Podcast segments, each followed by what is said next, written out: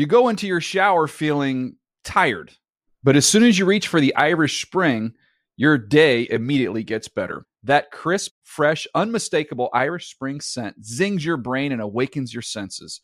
So when you finally emerge from the shower, 37 minutes later, because you pay the water bill so you can stay in there as long as you want, you're ready to take on the day and smell great doing it. Irish Spring Body Wash and Bar Soap. Fresh, green, Irish. Shop now at a store near you. Getting ready to take on spring? Make your first move with the reliable performance and power of STIHL battery tools. From hedge trimmers and mowers to string trimmers and more, right now you can save $50 on select battery tool sets. Real STIHL. Offer valid on select AK system sets through June 16, 2024. See participating retailer for details. When you buy Kroger brand products, you feel like you're winning. That's because they offer proven quality at lower than low prices. In fact, we guarantee that you and your family will love how Kroger brand products taste, or you get your money back.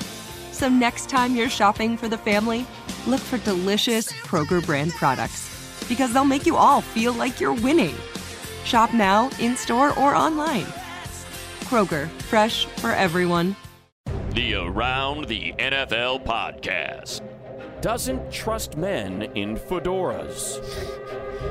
Welcome back to another edition of the Around the NFL podcast. My name is Dan Hanzus, and I am joined by a room filled with heroes Mark Sessler, Chris Wesseling, and Greg Rosenthal. What's up, boys? Hey, Dan. Uh, happy Tuesday. We're in the wrong city Why? What's up? if we don't trust men in fedoras. Oh, Yeah. There's a lot of posers walking around the city in, in Yeah, but do you fedoras. Uh, trust- fedoras, Wes, you own your baldhood, and you've embraced it, and you're you're pulling it off. But a lot of men aren't comfortable with being uh, uh, having Mm. a receding hairline or a bald spot. You know the, the old Pete Sampras UFO uh, crop circle. These aren't the people wearing fedoras. Well, a lot of people do though. A lot of use it to cover up the baldness. What? Are, who are you pointing to, Wes? What subset? I'm talking to the posers, usually the guys hanging out in West Hollywood with their golden locks Mm. of hair underneath a fedora, How do you know that? waiting in line to get into clubs as if there's no other clubs in the city. They need to of get into that one club with the line. Wes has been going to clubs lately. Stop. Yeah. with with his new girlfriend, and uh, so you ha- you're starting to see a part of the city that none of us, as married old farts, we don't see it. You're in there with a thumping EDM, with the bottle service, with the fedoras. Take us behind the uh, velvet rope. if I went will. one time, and I'm not happy about it. I did it to be a good boyfriend. I've- And I had and I had fun because the paramour's friends are fun. Yeah. But that is not my scene, and I can't believe it's really anyone's scene.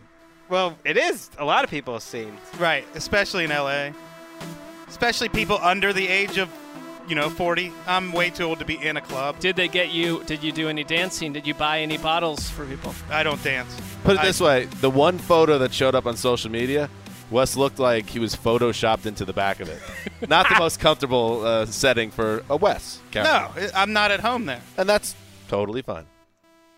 I'm You not like really. music? your- Does this do anything for you? uh, I mean, I don't even think this was played there. It was more like your.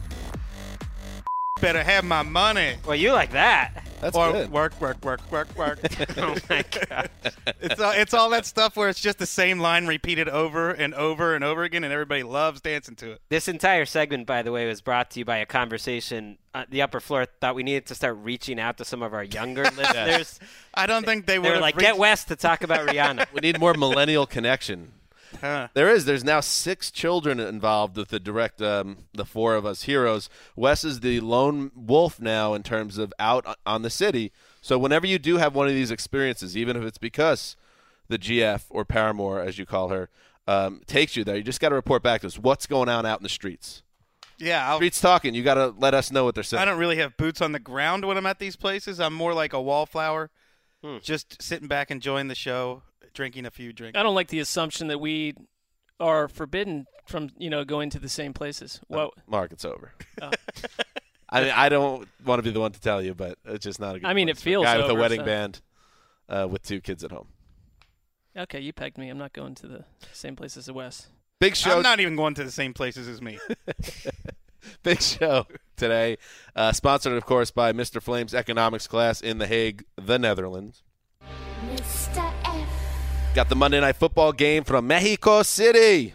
Mexicola. I'm very excited uh, to talk about that game because that was an interesting, if uh, if not frustrating, experience as a fan. We have some news to get to, including a uh, certain nicotine loving quarterback uh, out of the Illinois area. Uh, I don't know if he actually smokes, uh, but he's associated with it. For the last time, uh, our final stick a fork in him committee uh, gathering, we met earlier today, had the Danish and the coffee.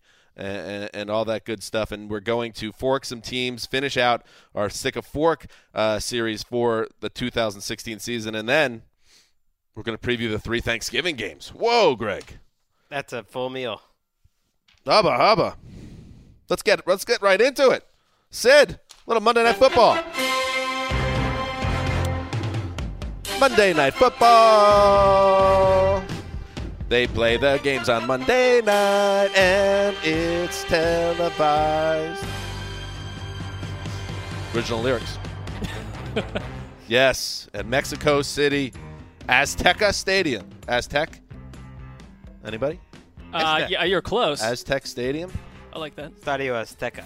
There you go. Uh, yeah, uh, which was a very fun environment uh, to watch a game, and it looked like it was a lot of fun to be there. The Houston Texans and Oakland Raiders, a back and forth game where the Houston Texans came out of their shell a little bit, looked like a team that was on the verge of winning, uh, had a lead, uh, but the Oakland Raiders woke up from a slumber, and then after a controversial um, third and fourth down um, set of downs uh, in the fourth quarter, Derek Carr took the field, and this happened.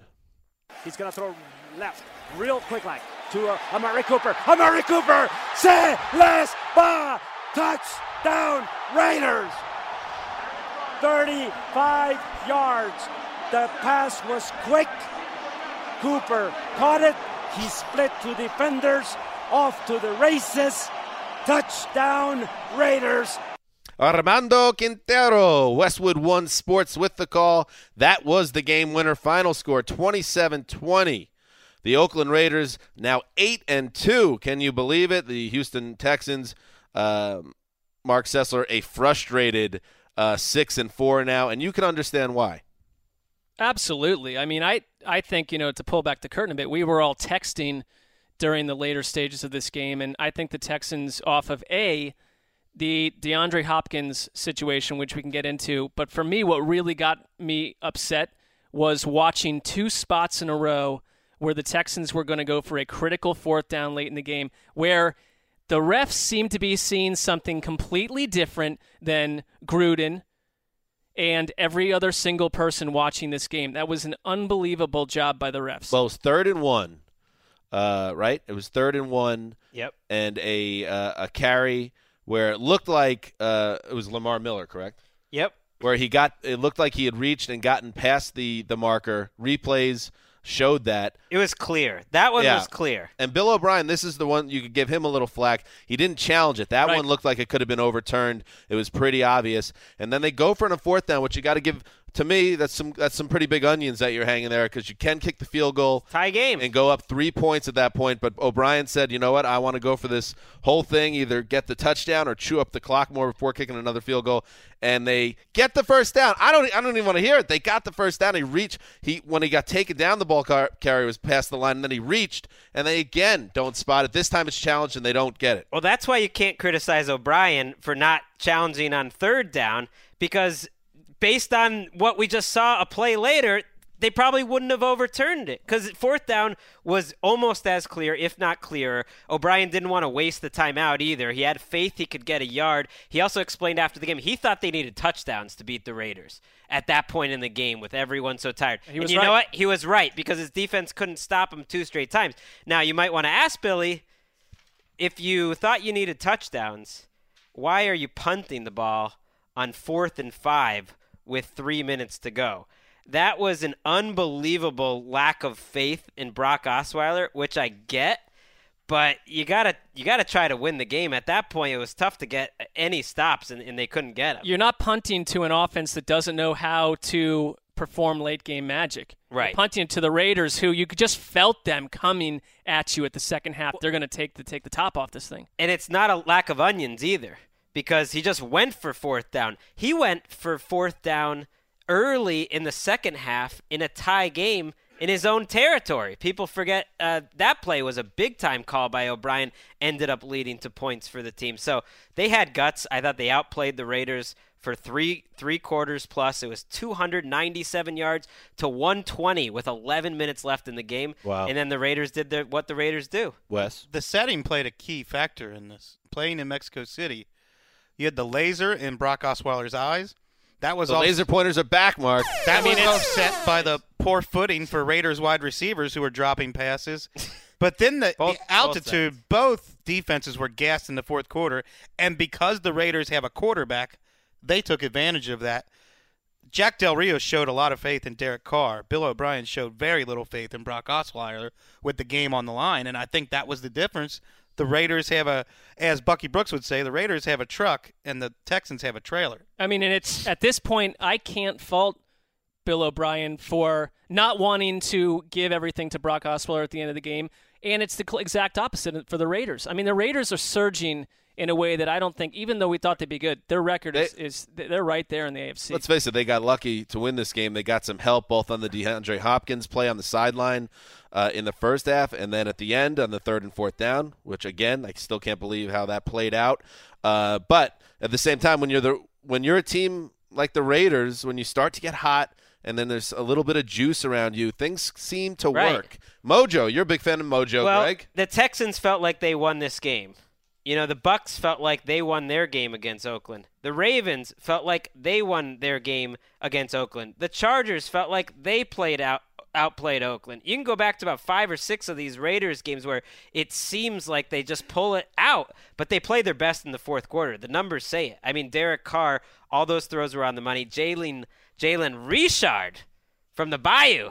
I love this guy. They got to get him the ball a little more. Two big time plays, game changing plays, the touchdown, and then the big time call I thought of the entire game was that second down deep throw to Richard. That really Yes. that showed a lot of onions. I I thought I know the the numbers don't don't really scream at you six point two yards per attempt. I thought there was some some strides from Osweiler here. I thought he was competitive.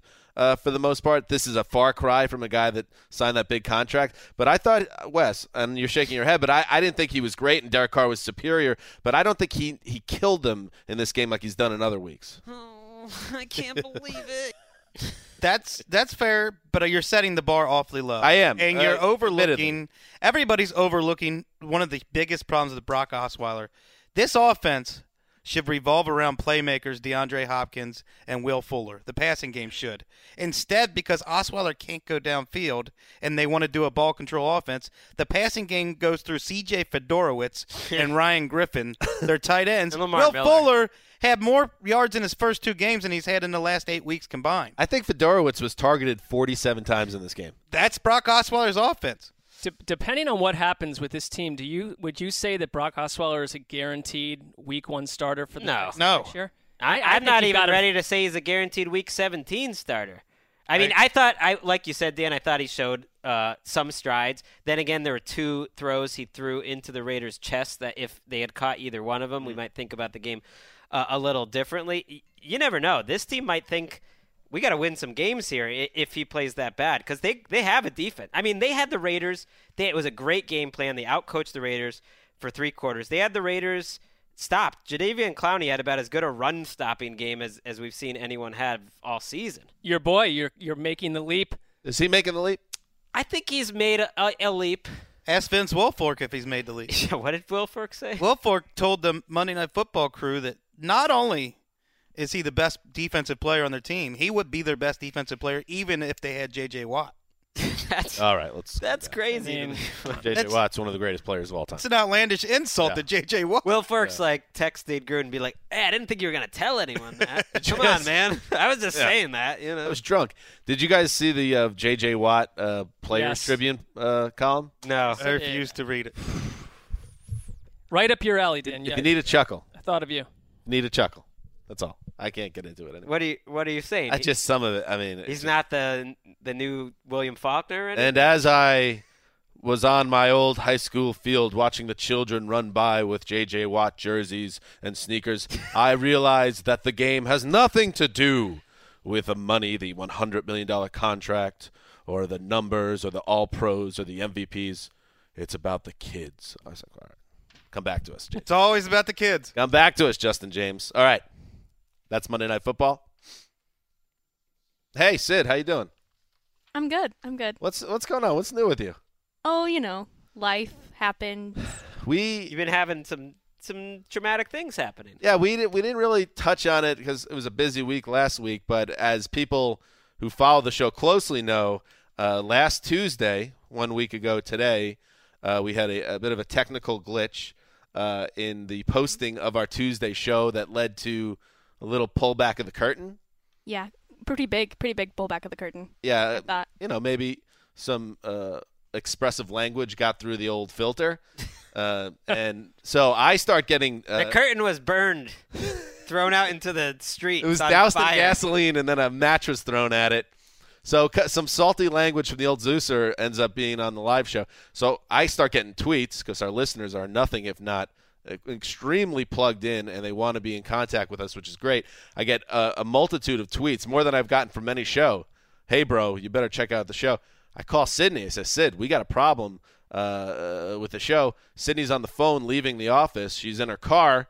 And what happened, Sydney? Well, uh, traffic stopped, Yeah. and I did not. And I rammed into the back of, of somebody else. Were we on the phone? Or were you texting at this point? Or No, no. Let's get through. Let's figure this out. well, Are- I, I you got I got your message at a stoplight and promptly turned around to correct. to go back to the office to to, go make back, the edit. uh-huh. Yeah. And in my distracted state, I turned away for about three seconds. Oh, no.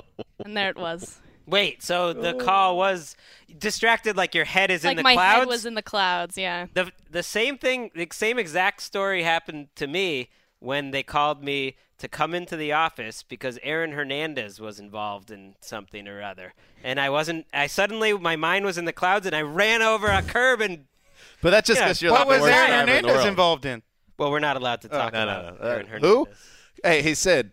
I feel. I certainly feel a little bit responsible. I dropped the f bomb, I'd say so. uh, and then I made the call. But that was all trying to help you at that point. Right. So my hands are on some level clean. But. In, But what about the first part? It's still, What? you know, what the f bombs? yeah. Well, you know. I mean, it's another reminder that it's a positive that no one of even small importance in this building listens to this show. Otherwise, we might have been caught. So I just I thought of an idea because I do feel a little bit bad and um, not bad enough to pay for your repairs, Sydney, because I am. I was wondering about that. I'm a father of two, and I I have no money right now. Likes money too. Any of And us. I like Any of money. really. Hmm. Um, but I had the idea. What if I just throw it out there to the listenership? Some type of uh, GoFundMe. What kind of what kind Hmm. of damages are we talking about to the car? Uh, well, early estimates are like four grand, but luckily I've got pretty good insurance. Oh, Okay, so, So- what? How much? mo- How much are you going to be out of pocket? I'm going to be out probably 500 bucks. Oh, Okay. that's not too bad. How about this listenership? And this, and we'll throw this maybe in the uh, Greeby and the subreddit. They do such a great job over there. Maybe we can start a little GoFundMe to pay for uh, Sydney's. Uh, is this distasteful? Oh, I mean, it's. I'm not sure it complies with corporate law, but again, No. no, one is listening to this show. Fly Maybe on. some type of fundraiser for the listenership. Uh, save Sydney, uh, an SOS, save our Sydney, uh, to pay for her car expenses. the way I understand it, millennials ask each other for money all the time. Wes Created is- apps for that very purpose. Wes, Right. I thought the people upstairs talked to you about no more of the anti-millennial Yeah. screeds. That's not even anti. I just said they That's just each other. for totally money. ruined You're all gonna- the whole Rihanna thing we did before. You're going to need more electroshock treatment, Wes, if you don't stop. anyway, Before I left Tybee, this one girl asked for money so she could go take care of elephants in Alabama or something. I didn't know what was going on. sounds like Anyway. or something. Sydney. SOS, Save Our Sydney, uh, $500 fundraiser. Uh, we'll see what we can do. Uh, you know, I'll kick in some money. I, I feel, I feel I think yeah, the, responsible. the, yeah, The the, least you could Yeah. do is kick in a, a hearty amount of cash. okay. Fill in the love, guys. All right, let's do some news. Scout Tolzayin. Scout Tolzayin.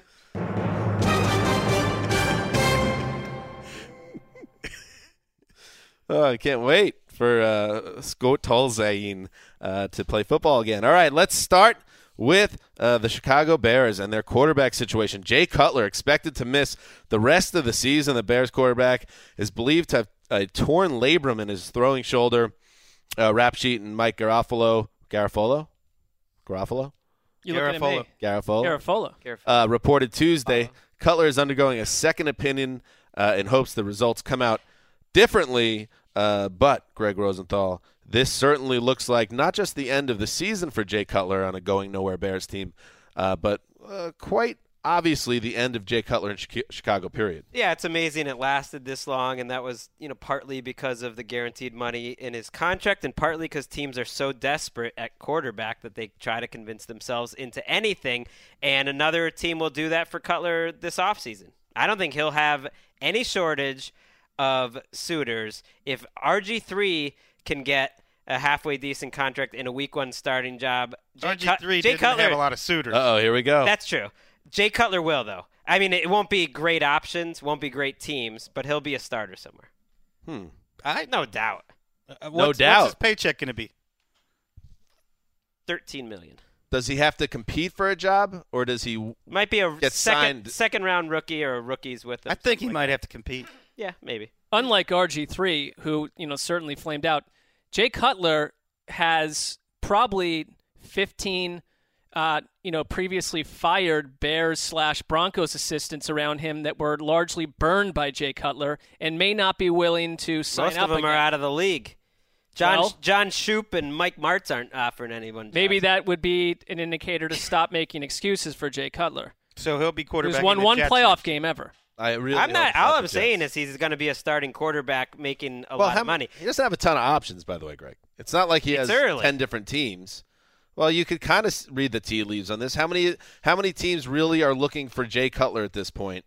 Um, Jets, maybe. Jets, maybe. 49ers. Do we? Are we sure Carson Palmer's playing football again next year? I, That's- I, would assume he is. It's I would gonna, assume. I would not assume it. Point is just that it's not like 49ers, a ton of places. Jacksonville. and you you can't know, say the 49ers twice because then it just makes Oh. it seem like you have more teams. but it's really you throw Romo into the mix too. I mean, he could be filling one of those vacancies somewhere. How Maybe about whoever in- doesn't get Romo ends up sti- you know going with Cutler. Who was sitting on the bench at Eastern Illinois while Tony Romo was starting quarterback? Bears general manager Ryan Pace. Hmm. I mean, that that that's going to require the difference there is that's going to require Romo saying, "Yes, I want to be a part of I it." Well, would and want to go there. I, I think the Bears thing is interesting too because all these guys are gone. I, I would guess Cutler's going to be gone. Alshon Jeffery's going to be gone. And based John on Fox what gonna Ian Rapoport's reporting, our NFL media insider, it sure sounds like John Fox is going to be gone. So it's like another start over. Big time. This is not the best news for John Fox, even though he wanted to banish Jay Cutler earlier in the year because he's going to have a harder time saving his job. But for Ryan Pace, it helps you get a better draft pick starting Matt Barkley the rest of the way. Or are we assuming that Ryan Pace has won anyone over? I mean, what's I think Ryan Pace is, I think he's fine. Let's move on, gentlemen. Matt Barkley for six games. Give me a break. Maybe David this should be like a week or two thing. Six weeks is a lot of We- games. I can't imagine we're going to spend too much time talking about the Bears uh, until the offseason because, for all intents and purposes, it's over. But we'll still respect them. We'll talk about them. We do. I mean, that they're going to week. play other teams, and we'll have to watch the games because of the teams that they're playing. Might matter. Well, we all we won't all have to watch them. Someone will be assigned to the Bears on a weekly basis. Like I said many times, the old inside the NFL model. Every term, every team gets coverage. We don't care how bad you are. Not a ton of coverage. Well, we're except Jets for the and, Matt Barkley led Bears. Jets and Browns will tell you we don't care how bad you are. They dominate this show. Well, you know, get your own podcast. You know what I mean? don't come to me saying there's too much Jets. Go listen to another podcast that the old Zooser's not on. Me personally, Yeah. Well, no. Anybody? Any critics? huh? Just pointing out, you know, some of the gripes some may have. Who are you beholden to, Dan? Not a not a damn person. That's right. All right, let's move on. The Patriots have an offensive coordinator in Josh McDaniels, who uh, everyone is in love with again. The proper amount of time has passed where we forgot what happened in Denver, so now he is the hottest name on the head coaching market, and he would like to set the record straight. On a t- in a- during a Tuesday press conference, uh, this according to Boston Herald, McDaniels uh, cited recent reports about him outlasting Bill Belichick and taking over uh, in New England, calling them unfounded. And then he had this to say I definitely, definitely would love to be a head coach again. That from CSN New England. Wes, your thoughts on this? Well, I kind of teased a couple of weeks ago that I wanted to talk about Kyle Shanahan and Josh McDaniels. Ooh, Humble brag. Forgot about that. Yeah, you know, you know all about the Peter principle. That you keep getting promoted until you reach a point where you're basically going to reach a failure point. Basically- you're no longer eligible for the role you're going to have. The four of us. I like to call it the Tony Kornheiser principle. Back, you know, in the late 90s, he was the best sports radio guy on air. He was good on PTI. And as soon as he went to Monday Night Football, I was like, this is a terrible idea. Why does nobody ever realize their, their limit, their ceiling? Be satisfied with being the best in the world at what you do. We have in the NFL, we've been taught over Money is the answer. Uh, Okay, you know okay, that's fine. But, but happiness means a lot No, more I'm- mo- I'm with than money you. to me. Ambition bites at the nails of success. I don't know what that means, but sounds smart. Think about it. I, what I'm saying is we need to rethink the way that we assume that coaches are going to be hired by NFL teams. The top 12 teams in the NFL right now, according to Football Outsiders Offense, not a single head coach calls the plays.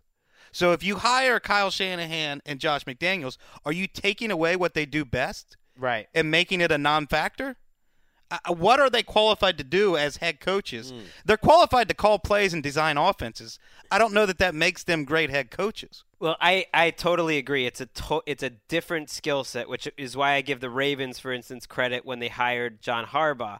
They saw him and the skill set that he had as a special teams coordinator as a guy who could lead men, who could manage a lot of different divisions, who could make decisions, who can be organized. It's a guy who's Mike organized. Tomlin is similar in, with right. the It, Steelers. it's not necessarily just do you have a great offense. Now, with that said, Josh McDaniels has been in the most successful organization. That hasn't worked for other Patriots assistants. I thought Dan Pompei Didn't work for him the first time. Either. didn't either. But I, I thought he Dan Pompei wrote a great piece um, about McDaniels this summer. A lot of inside access where McDaniels said all this. So to me, this is not news uh, in the sense that he's out there saying he wants to be a head coach. I think guys can learn from the first time around. There is nothing better than than learning from experience. I think Josh McDaniels, even back during their Super Bowl appearance when we were there with Super Bowl week, and I remember standing near McDaniels talking to reporters, and I he explained how he had grown and what he had learned from the Denver experience, which by the way was a long time ago.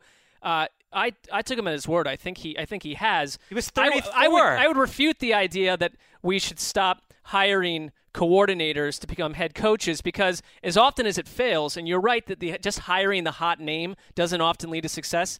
Bill Belichick was a hot name and one of the best defensive coordinators. You, uh, where are you going to hire them from? You're only going to hire linebacking aides and, I'm, and, and I'm secondary speaking aides? more to offensive coordinators. I mean, I because get, when I get you it, when you keep that job as head coach, you're not as able to concentrate on the rest of the areas that head coaches should be concentrating on. it's a good it's an interesting take on where we should be pulling coaches from because there's obviously a lot of la- there's a lack of success there teams keep going through it but a bright play caller has also probably learned um, from multiple head coaches during his tenure. I think it looks. It's not whether or not they're a good play caller, what what they're going to do there. Where have they come from? Who have they worked under? What is their overall philosophy? These coaching interviews, if they're done right, you find out about the man and the organizational ability, not just what you what fans see on Sundays. So it's a much larger question than where they were before, I- what they were doing. I knew Mark, you would pound the table for the coordinators.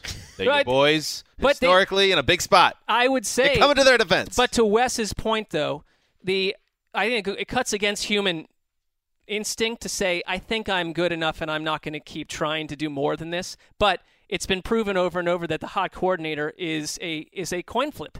Right. It's a and head think, coach. think of think of guys, some of the best coordinators in football right now. Rod Marinelli, 0 16 Lions. Uh, Wade Phillips, maybe one of the best coordinators of all time. I think you can make the case. You could put him in the Hall of Fame for what he's done as a coordinator.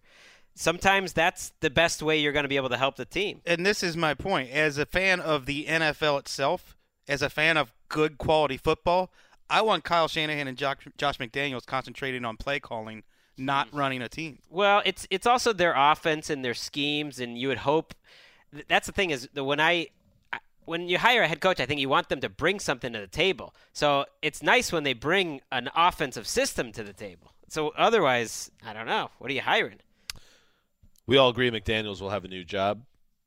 In Yeah, I think it depends. I think If he wants February? one. The New England thing is a big factor. He's got a lot of kids, and I'm not sure that he that that he would just move the family to the wrong opportunity. Right, it's got to be the right opportunity. There's two big factors. One, do the Patriots make the Super Bowl, which is sometimes a, a big factor. Do teams want to wait? And then two, which jobs? You know, I wrote about coaches on the hot seat, little hot butt talk. Mm, Can't look at you embracing the hot butt.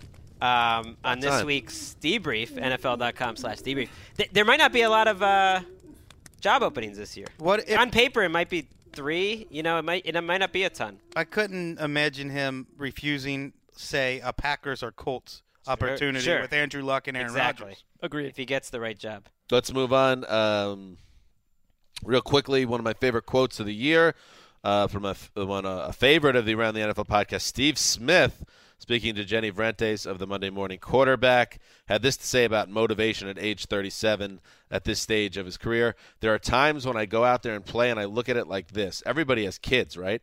I want my son, if he decides to play, he's playing against the guy who possibly I played against his dad, and he could say, My dad beat you like a drum, so I'm going to beat you like a drum. Generational ass whoopings. I look at it like that. Generational ass whoopings. Steve Smith. Come back again in 2017. John Harbaugh said he's welcome back, absolutely welcome back. Mike Wallace is trying to recruit him to come back for another year. I don't know. I kind of doubt it'll happen, but I'd like to see it. 899 and 1 this past Sunday. He, he's he's their best receiver. It's their best offensive player, not named Marshal Yanda. All right. That's what's happening in the news. Get out your cutlery, boys. Stick a fork in them. All right. This is our final uh, final time we will convene the Fork Committee. Earlier today, we uh, we met downstairs in a conference room. Uh, Mark brought coffee, delicious. Mark, Sure, thank you. uh, Greg, you brought locks. Gross. That was good. Well, you need to bring bagels with them. I brought the feel like. bagels. Okay. Seems weird. Wes, you brought out like a, a lot of muffins, like a surprising amount of muffins. I love a good nook- nooks and crannies, the English muffin. You brought English muffins as well. That's right. And we talked about the teams uh, that would be nominated for the fork. And what is the fork? If you're a new listener to the show, uh, when we decide to fork a team, that means they have no chance of making the playoffs. It's over. Go home. Smell you later. Still listen to the show if you're a fan of the team because you never know uh, what will happen next on the Around the NFL podcast. Uh, but your team season is over. Um, earlier this season, uh, we forked the following teams the Browns, the 49ers, the Jaguar, Jaguars, the Bears, the Jets, and the Saints. Uh, we had a conversation a couple weeks ago. The Saints were the only one that kind of spooked us a little bit, but I'm feeling a little better uh, a couple weeks later. Yeah, they're four and six. They're still the only team on that list with any chance to take the fork out, but it, it's it's an uphill battle. So far, so good. But we, if we really, you know, if this exercise is going to be effective at all, we need to, you know, up the numbers a little bit here. Hopefully, we could fork another five or so teams and, and get into double digits. So let me just go down a list. I have in front of me six nominees uh, to be forked uh, here uh, two days before Thanksgiving. And why don't we start with an interesting one? The Arizona Cardinals. And this is what we got going on with the Arizona Cardinals Former team of ATL. former team of ATL, which certainly means something. They are four five and one. Uh, their their head coach just got out of the hospital. Uh, he's been having health problems. Uh, they got beat by the Vikings on the road pretty handily, even though the score didn't look like it. And their next three, four games, nothing easy. At Atlanta, home to Washington, at Miami, home to New Orleans, at Seahawks, at Rams to close the season. Are we ready to say goodbye to Arizona? No chance of making the playoffs, Mark. Yes, I am. I think I think you know if anything, you know, we're hours away from December on some level. West was ready to do this weeks ago, and I was not then. And I would have put them a bunch of above, above a bunch of other teams with a chance to climb back in. Not now. Wes, I'm, I'm imagining you still feel the same way about Arizona. Feel even more emphatic about it, especially with those four tough road games. Yeah. Atlanta, Miami, Seattle, LA, all on the road, and we concentrate a lot on offense and defense in this show. When the Cardinals look back on this season, they can thank their special teams for keeping them out of the playoffs. They have been killed Right. by special teams this year. Right, they would have been six and two going into last week if Catanzaro hit two of those I mean, kicks. how different is that if he even just makes what was the, the equivalent of an old uh, extra point against the Seahawks in that six-six game? They don't give up a 104 yard touchdown to Cordell, Cordarrelle Patterson. Yeah, but that said, their offense, you have a fatal flaw with your offensive line right now, and that's not going. Right. That stuff doesn't get That's a fixed big between problem. November and the end. like that, Carson that- Palmer doesn't look good. He's not moving well, and he doesn't seem to be the same Nothing wrong with his arm, by the way. the, the, no, he made some good throws last week, but the Cardinals, in their last eight plays last week against the Vikings, or maybe it was 11 plays, that they had chances to try to win the game. Like they, they didn't have a single successful snap. Palmer was getting hit on every one of Every single play, there was either backwards, no gain. It, it was like, hey, let's try to win a game. No, let's try to get a yard. They couldn't do that. Yeah, So fork them. there's no magic. All right, Cardinals forked. Yeah, Next gone. up, next up, uh, Mark Sessler, a team near and dear to you. It's personal. Still not sure how it got personal, but it is personal. The Green Bay Packers. We'll start right there. Whoa. I'd be happy to fork the Green Bay Packers. Um, they they scare me a little bit, uh, just because I think just what's woven into my memory about who they've been for so long. But they are not that team right now, and you got to get out of your own division. Number one, I think in the NFC Well- North because there's a lot of teams in the NFC with two or three more wins than them right now. Here, here's where they stand. They're four and six. They've lost four straight. Um, and if you recall, and this is something to think about, even though this is not the same Packers team, they did almost beat Atlanta on the road, lost 33-32, and that kind of put them in a tailspin a little bit here. Uh, but this is what they got next: at Eagles, home to Texans, home to Seahawks, at Bears uh, the next month. Wes, where do you stand? I am not forking the Packers. Mm. The Detroit Lions are not a good football team. They're a terrible defense. The Vikings, if I remember correctly, Mark essentially wanted to fork them last week. Said they have no chance of making the playoffs because they were on a four-game losing streak. One win can turn all that around.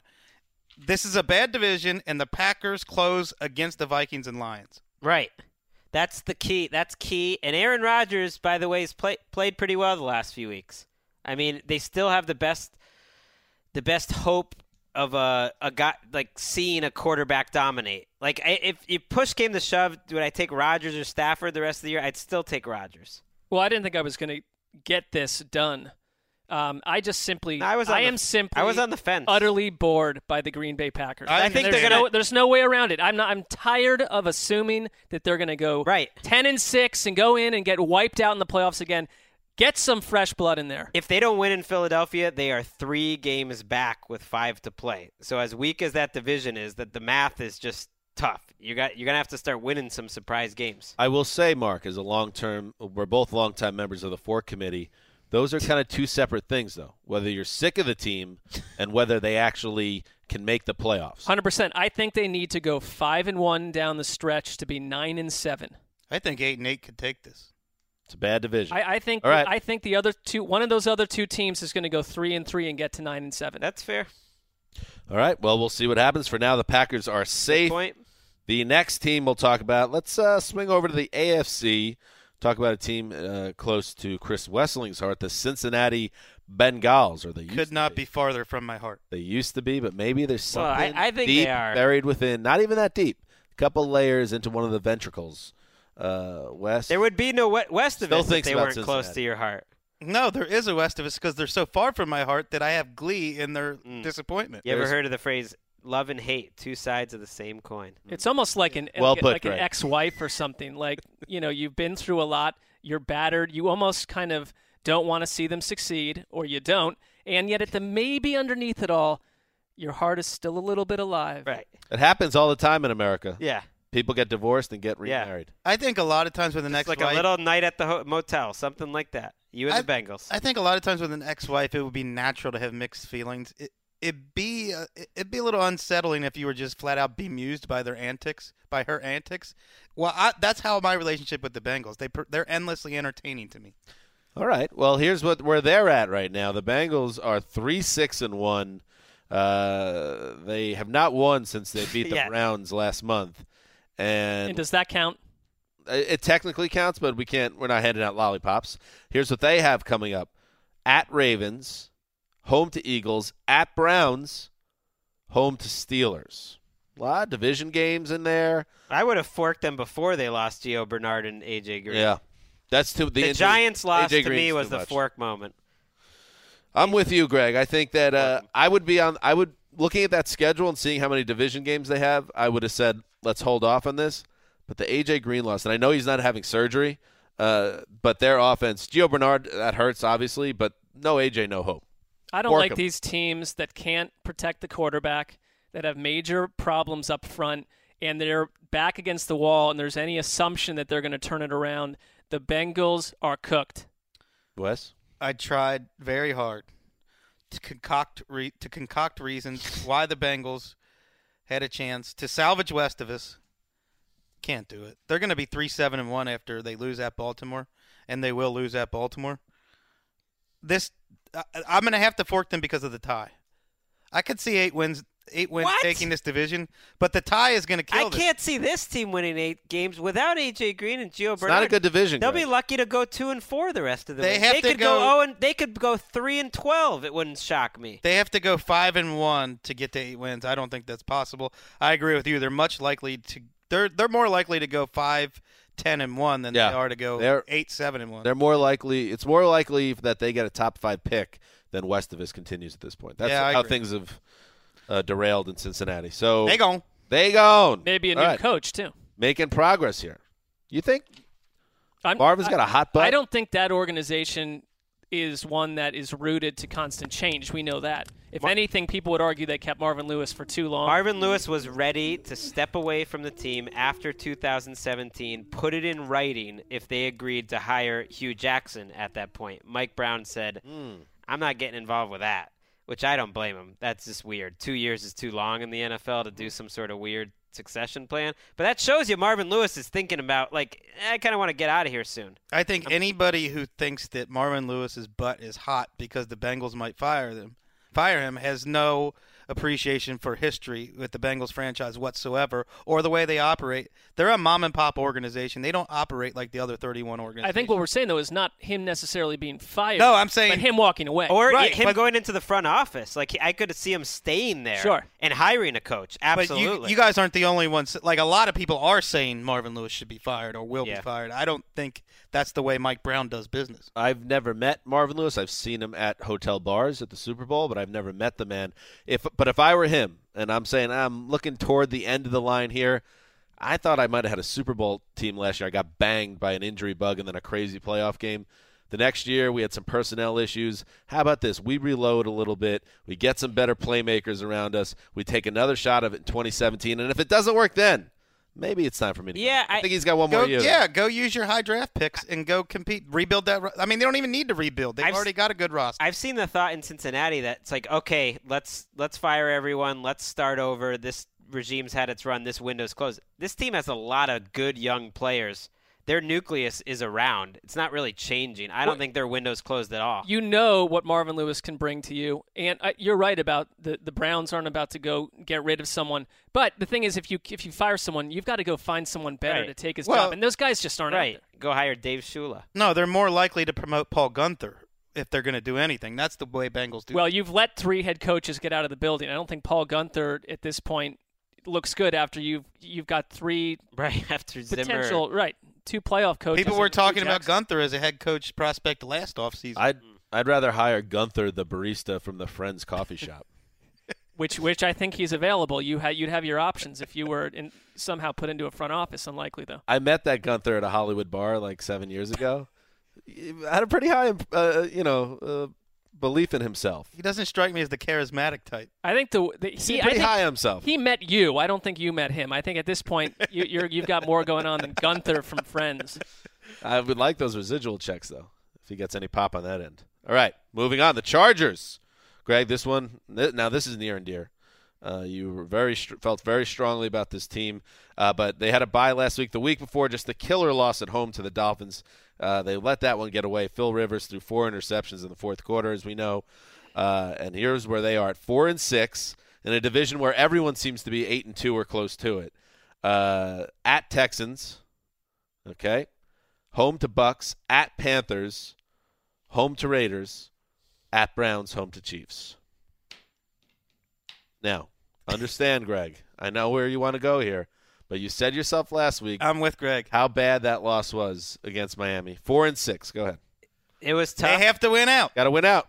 Look at their schedule. It's it's conceivable. It was Oh, tough, boy. and they lost Brandon Mebane, which is a big loss for them. They, they just every week uh, another big injury. I don't care. Football's not logical. Their run to the playoffs a couple years ago, where they ended up winning the last four games of the season, then winning a playoff game wasn't logical. This team, I like it. I think it's got talent. I'm not giving up on Wait, it. back the truck up, Greg. You you've just attempted to use logic to explain why the rest of the teams we've discussed are in or out, and now logic because it suits your whims has Well, no bearing. And again, he basically told us that the Chargers were done after last week, but now they're back in. So Well, I've had a week to calm down and let the emotions die down. Does this have the DNA of a team that's going to rip off six straight wins? Yes. I get that their schedule is not. Sim- no, it does not. I think it does. I think it's if any if I was without blinking. if I was picking a team that is under 500 that would have the so to for the sake of this exercise, you got to pick a team that's under 500 to kind of come out of nowhere and win You are a six. fanboy. Yes, this is it because they got You're- some talent. You're one of those fans that every loss is a fluke and shouldn't have happened. Their longest winning streak this year is two games, and now they're going to rip off five in a row. Oh, and by the way, and I don't know who who's buying it. Maybe the Chiefs fall apart. They, I'm just saying, a lot of things going wrong okay. with the Chiefs. They're not going to be a heavy underdog in any of these games. In fact, I would Let me just tell favor them something. in most of them. the Chiefs have already beat them once, so that's basically a playing game uh, for them. They have to beat them there. Well, they got to win all these games, but they also lost to the Dolphins. So if the Dolphins are hanging around at nine or ten wins, they they lose the Maybe tiebreaker nine wins there. gets in. Lots of crazy things happen. No, they got to have ten wins. They got to get. They got to win all six of these. All right, so you guys believe that could happen? That's fine. If you really want to like be that way, I just I want to be on record, Mark, I think you as well. Here's what I'm not going to be I would doing. fork- I'm not going to be sitting in there on week 17 Sunday night, Al and Chris, watching the Go-Go Chargers get into the playoffs that night on the backs of a Philip Rivers touchdown to Hunter Henry and be like, why did we fork them? I, I thought this could happen. What reality do you live in? Uh, Sydney, can we get the uh, San Diego Superchargers sad piano music queued up uh, for Sunday night? Absolutely. Okay.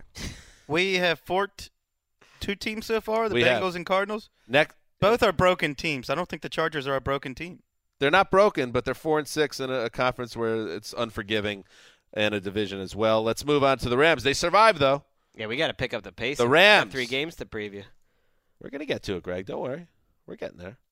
Just want to get Mark out on time, you know. I am unwilling to leave the show early when we've got a lot to do. Don't waste. Our, don't, let's continue as we need to, Dan. This- in this segment, this is important. Thank you, Mark. I appreciate that. This one shouldn't be too complicated. No. The LA Rams are four and six. We all believe they'll probably finish seven and nine or eight and eight.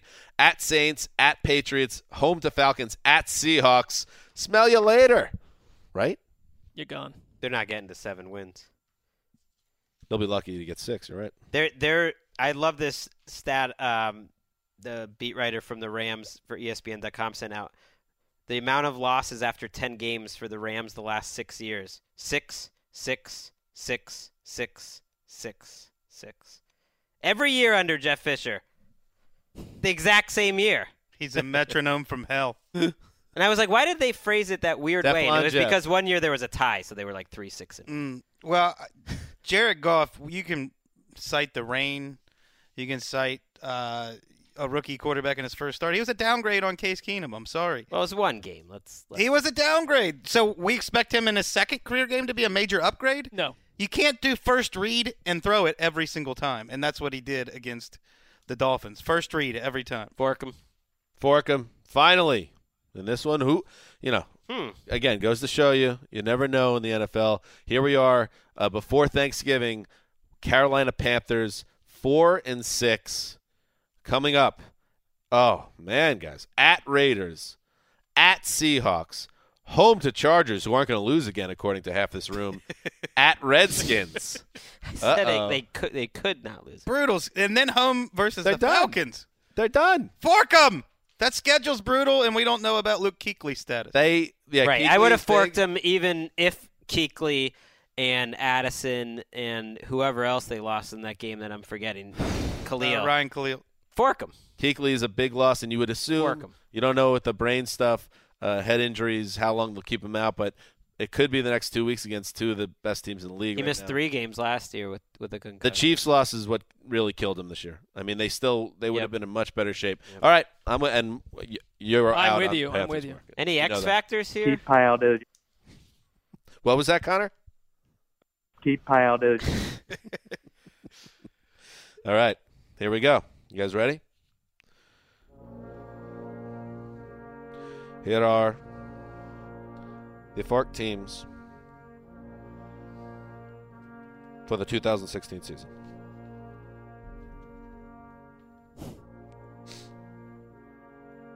Wait, I lost track. Hang on. Cincinnati, Carry the one. Arizona, and uh, who's the last one? You can leave this Panthers. in as long as, Panthers. as Dan Here we go. doesn't swear. the Cincinnati Bengals, the Los Angeles Rams, the Arizona Cardinals, the Carolina Panthers. You keep going, you're gonna find that Scottish accent that's been so elusive. Aye. Haggis. That's it. And we uh that's it for the season. There we go. We have forked eight teams. No, nine teams. So you know, it's thirty two teams in the league. Minus nine. Yeah. I would have called them. I was bold. It's I would not. Forking. I would not say that. Should have been an even ten. Did we fork the Bucks? Yeah, we They're five and five. No, we didn't. Oh. You we want to didn't fork do it? it. Oh, Greg saved them earlier in the year. You want me to nominate the five hundred bucks to for forking? I don't know. We're They're not a forking. game out of first. We're not forking the Bucks if we didn't fork the Chargers. Come on, that's not fair. Okay. I hope I hope they make it. They I'd got fork the sandwiches, Bucks. but I don't feel too good. Okay. We won't. Okay. Sorry, Bucks. Fork those uniforms. Thanksgiving, three games on the slate, and we'll start with the team of around the NFL. Oh, ah. such a big win in their building uh, against the Cardinals to break that four-game losing streak. Now six and four. Uh, they control their destiny right now in that division, don't they? They're in first place, right?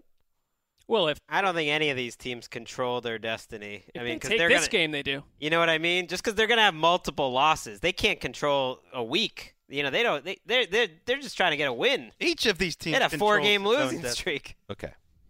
They're six and four. They're in first place. How dare you, Dan? in the NFC North. Now they travel to Detroit. So here we are, uh, two six and four teams. Uh, but I'll tell you what, Chris Wesseling, uh, I feel like things potentially setting up well again for the Vikings. The Lions six and four, but as we know, have been trailing in the fourth quarter of every game this season. Hardly a juggernaut. Yeah, I know I'm supposed to respect the Lions. They're a first place team. I, I don't respect them. I'm sorry. They're fun to watch. They're fun to watch. They're um, far more entertaining than than they had any reason to hope. But they could have lost all 10 of their games this year easily. I mean, I just I can't take them seriously. When you're losing every game in the fourth quarter, I can't take you seriously. And the Vikings, I saw the pounding they put on Carson Palmer. The Keep Lions' piled, dude. offensive line is much better than Arizona's, but I, still see the Vikings as the stronger of the two teams here. Well, this is a game, a rematch from just a few weeks ago, which I wish they wouldn't do that. This was the Golden Tate, you know, leg drop of Andrew uh, Sendejo game, and that was a game. I believe the Lions really couldn't run the ball at all. You expect that they won't be able to run the ball. Last week we asked on this podcast, Xavier Rhodes, make a play. Everson Griffen, let's see. You know, Anthony Barr, let's make a play. And you know what? They did it. They took over that game all their big time defensive players took over that game. And to me, their defense should be enough to slow down a Lions offense, which hasn't been as explosive the last few weeks. I agree. I mean, the Vikings haven't allowed any receiver all year to go over 100 yards. And if you look at Jim Caldwell's tenure in Detroit, he hasn't had a 100 yard rusher since he was hired. And that's a only key- team in the league over that span. Sure, without it's. I mean, it's it's Colts like on some level, and it's it's. Um, I I I think the factor that it's in Detroit actually is big because Minnesota to me in Minnesota is is just a different team, but Minnesota's defense and their secondary were the difference last week. Their secondary was absolutely fantastic. Had a had a season high 15 hits on Carson Palmer.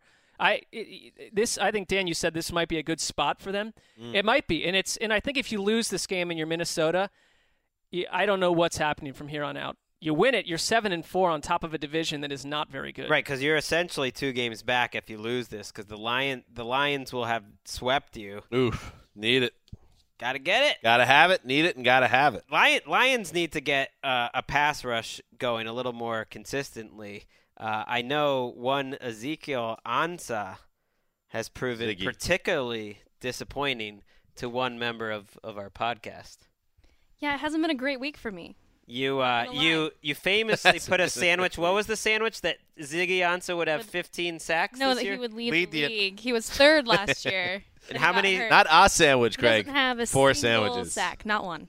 Not Zero, one. zero sacks. Well, Zero that's sacks. part of the reason why the Lions passer rating on defense is 108.5, which would be the third highest since the NFL merger in 1970. Sam Bradford can pass on this team. Hmm. He has a 131 rating on passes over 20 yards. He's going downfield this year. Adam Thielen, good game last week. Cordarrelle Patterson, a unique receiver with that explosiveness and physicality. I think the Vikings passing game is better than if if they get protection, they can do something. It's been a little better since they went to Shurmur. You They're can see the averaging six more points a game. That's what Pat Shurmur does for you. I want to find out. I mean, Stefon Diggs did not practice again today on Tuesday. Time to go before the game, but that would be Yeah. a major loss for them. I mean, he's your downfield element. That's a, that's the thing. The Lions have more bodies. I mean, they have Tate, they have Ebron, they have Riddick. They they have more. Notice people. you didn't mention Marvin Jones, who had four, 408 yards in his first three games and only two set, 268 in his last seven combined. What happened to that? Well, guy? they're using Tate so much more. Why can't they use both of them? I I- don't understand I- why it's been Good one question. Some followed by teams the would other. like well, that challenge. I, I'm yeah, I'm sure they'd love. They've been trying to get Marvin Jones involved. I'm it guessing hasn't- he's getting a lot more defensive coverage now. it hasn't worked. You know who did a good job in this first game? Trae Waynes was all over him, pretty much shut him down in the first time these teams played. Let's pick this game. I want to check in on something here. Mark, you first. I'm going to go Vikings. Wes, Vikings. Great. Oh, I like it. Team of ATL across the board. There you go. The Vikings across the board. It's Thanksgiving time now. This is where it gets real. Vikings got to stack up some wins, Sorry, Patra. not humiliate us in a big spot. So uh, let's go, Vikings. Next up, let's talk about ooh. You know, before the this this little studio came around to the NFC East, the old Zeuser was flying that flag. And I just want to say, I welcome, just like the team of In ATL, years past, I you mean. welcome, yes, I welcome you guys You are- on to how fun the NFC East is. So because you liked the NFC East when they were horribly boring and wretched, No, you it's deserve always credit there. for that? No, some of us always saw the positive elements of the division and Wes, the rivalries this is one of those, play. you know, Dan Hanzus narratives that it would be easier for you just to get in line and accept on air. NFC East is great, guys. Whatever Dan wants. I'm just saying, you know, a, a lesser man might say, "Oh, now you're going to have some fun with NFC East after you've been bagging on it for years." That's what No. analysts do. Come on board. Well, you when things are worthy of so respect, saying- they give it to you're you saying some- essentially just said that to us. So you're saying some divisions, you know, quality go up and down over time? Welcome back, guys. Welcome back. That's all I can say. I've been here the whole time, keeping the lights on. NFC East battle between the Redskins and the Cowboys at Big D. And I love this. This is the best matchup of the day to me because The week. The all right, the week, the Kirk The Cousins, Well, The century! hold on. the Kirk Cousins led Redskins, uh, and Kirk. All right, yeah, come back to me a little bit. What? Yeah, Come on. You know, he's airing the ball. What a tremendous game he had on Sunday night. Then he's he's going up to his GM and oh. dropping catchphrases on his GM. Calm down with that All stuff. right, that got- part. Let's go. finish the season out. We got to get that as a sound drop. It wasn't a catchphrase. That was a genuine moment that someone happened to catch on their camera. I love the fact that he's going up to his boss and basically saying, How you like me now? Wouldn't you like to do that after a great end around post? Just like go right into Tom Brady's office and be like, How you like me now? I just dropped the metrics. Greg, who now is Tom nobody's Brady boss, another- can, can employee here. excite himself about these these these arrangements. I'm saying it's kind of confronting cool the that boss. You, wouldn't that be a cool job to have? You know that you could just Starting do that? quarterback in the NFL. Yeah, that's what Sure. I'm saying. Where you could just I mean- drop that on your boss. Give me some money. Greg confused thousands of listeners. There's a Tom Brady that works here as well. Oh, that's true. Not the NFL quarterback. Famous shadowy league figure, Tom Brady. Uh, Anyway, so Kirk Cousins played out of his mind in poor conditions on Sunday Night Football and bombing the Packers, and now he goes to Detroit, to Dallas, where the Cowboys are obviously beating everybody. They haven't lost a game in like 76 days. They're nine and one. Something's got to give here, Greg Rosenthal. What does? Well, I would say the Redskins defense, a group which has flummoxed me all year. I'm not sure if they're good, if they're bad, if they're exciting, if they're boring. They're they're middle of the road. I think what they are is overachieving. Uh, I think they've done a good job with what they have, but I don't think they're any match for a team like the Cowboys, who eventually ground down Philadelphia and they ground down Baltimore. They're going to have their way with, with Washington. There might not be any drives in this game, though, now that I think of it. I mean, these Any are what? two team, many drives. Two teams that just hold the ball in these long drives. May, maybe that makes it a close game. I don't need to sell this game to Mark Sessler, who is about to have a football gasm when these two teams take the field. Ew. As much as you have mm. liked these two teams over the Oh, past that's a good point. six weeks or so, but I'm going to sell it anyway. These are the two best Red Redskins and Cowboys teams of the 21st century, Wow. Yeah. Well, and I don't even think Redskins. I don't think this is the best Oh, Cowboys think team, that- and this is the best Redskins. I think you can certainly debate that about the Cowboys in their 2000 and Seven. you love Seven. their 2000. What was it? The 13 and three 2017. it was a good team. They had a they had a better defense, I would say maybe then, and, and just about as good an offense. The Cowboys, the Cowboys are number five in scoring defense this year. They're number three in rushing defense. They have gone eight straight games over 400 yards on offense. Something only been done by the 2013 Broncos and 2007 Patriots. This is a well-rounded team, and they've never won eight straight games in a regular season before. This team is doing things the Cowboys have never done, and the Redskins are on pace to set franchise records in yards, passing yards, and yards per play. I mean, the, the Cowboys are built in a way that this is their time of year. You want to talk about a team, it's one of the few teams in the league that says, come at us, try to stop Ezekiel Elliott, try to stop us from running 13, 14, 15 play drives that take nine minutes It's off not. the clock. It's not all Ezekiel Elliott. That eight-minute drive or seven-minute drive last week to close out the game was not all Ezekiel Dak. Elliott. It was Dak, and it was Dez Bryant, and Cole Beasley, and Jason Witten, and Terrance Williams. My concern in this game, if you're Dallas, and I look, I think they're going to win the game, but Mo Claiborne, Mm-hmm. Barry Church, both out potentially. Looks like they will be. And you're looking at a Redskins offense that doesn't need eight minutes to score. They are, Kirk Cousins was dropping dimes last week, huge plays, and they are connecting on big plays. Jamison Crowder, three 100 yard games in the last four weeks. If one guy's out, the next guy steps in for the Washington. And, and seeing Garcon go deep was a good sign for them. You're right; they have expanded their offense, whereas now they get big plays, and those were not there until about two or three weeks ago. It's crazy, Wes. I'm trying to think of a Redskins team. You might be right that this team is There's better not much than to any pick Redskins from team. from the Redskins. I mean, the RG three year they were solid. They were. I you think know, the year that at the end of the Brunell was their quarterback, Clinton Portis was still in his prime, and Santana Moss was still in his prime. That's they a went- ten and six team that loses in the first round. Right. This team, I think, is better, and more explosive. I, I, I think there is a recipe for them to win here, which is just that, you know, there's three or four drives per team per half, and that Washington's offense is good enough to just keep scoring every drive. And, you know, it's 23 to 20, six minutes left in the fourth. You know, they forced Cowboys to kick a couple field goals. They got a chance. Ezekiel Elliott's second worst day came against the Redskins, but I would argue that was in week two before the real Ezekiel Elliott emerged. I agree. And, and Oh, not much would surprise me about this game. One of the few things that would surprise me is if the Redskins shut down Ezekiel. Well, it's Elliott. crazy to think back to week two because I would have never guessed that these teams would have been that this good in week two. I would have thought these teams are kind of mediocre. I mean, they're- teams at best. The Redskins were. they very- weren't this good in week two. You guys all Right. got the Cowboys here? Yeah. Yeah. Yes. I think this is the week they're going to hit a speed bump. Washington's going to pick them off on Uh, that's- Thanksgiving. I like that. That's nice. nice. You gonna Aaron lock it Ca- up? no, I'm just kidding. that would be a crazy one to wa- lock That's up. a little too It would, crazy. to it lock. would fit your definition of lock. Well, you got to be truly confident. I'm not that confident about it. I just feel that. You don't understand the segment, Wes. When, I, I don't. when when you figure it out, we'll talk about it. Okay. Finally, Pittsburgh travels to Indianapolis. This is the NBC sun, uh, thir- Thursday night uh, affair, and uh, this one took. We had a bit of a uh, back and forth in the newsroom uh, on Sunday about whether this was game was good or not, and Greg got very excited and animated and explained, "Oh, this is your chance to see two of the great quarterbacks of the generation."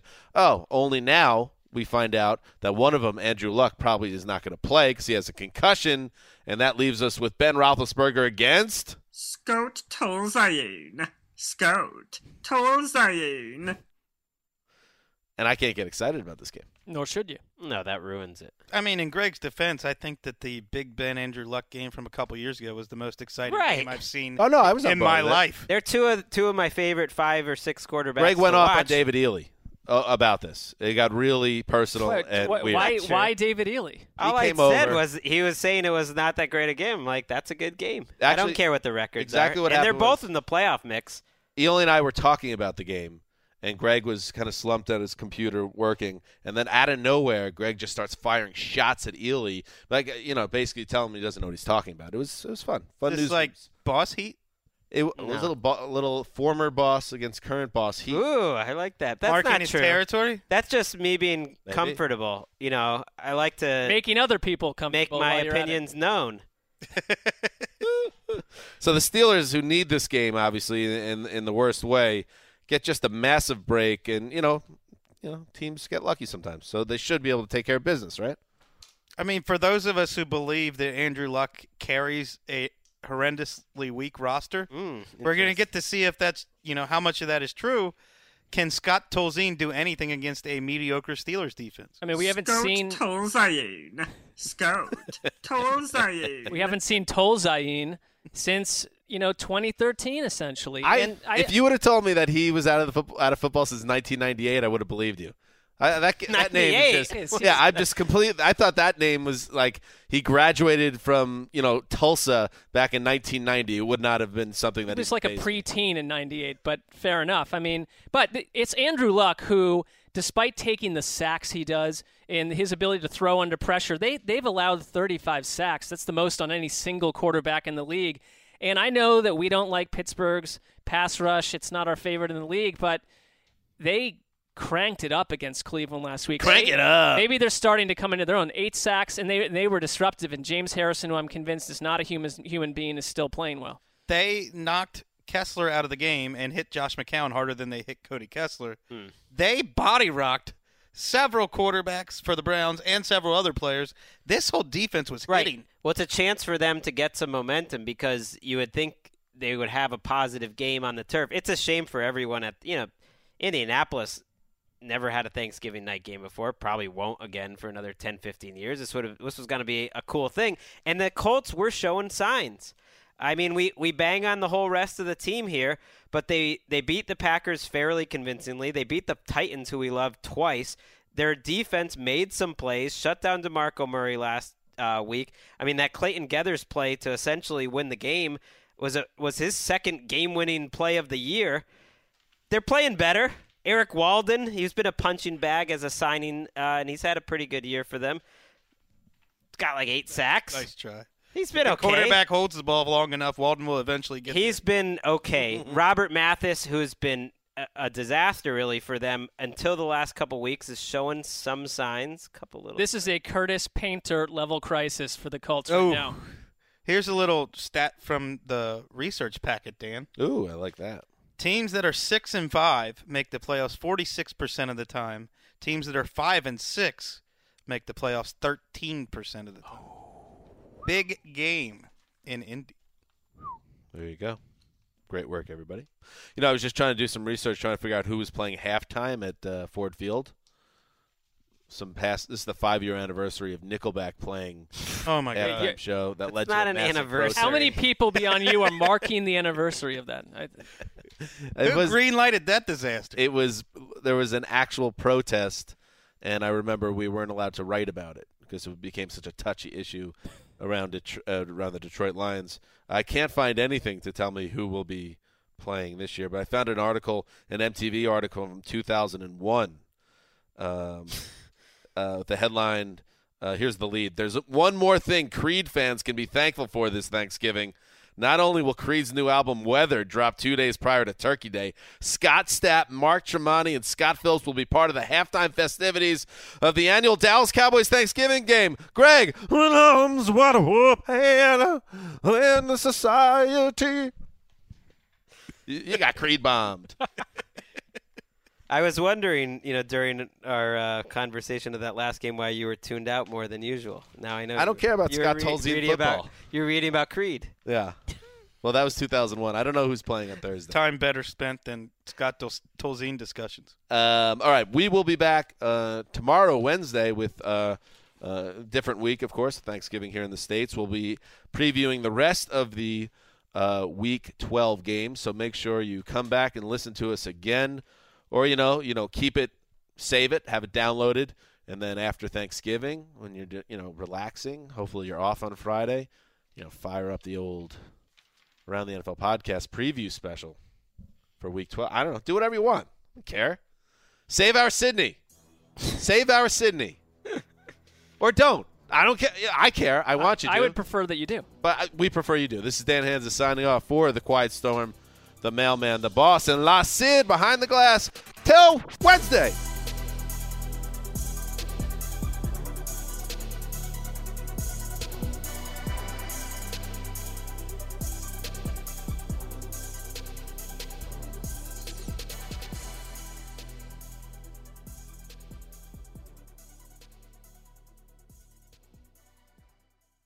Generally lean Yeah. straight up.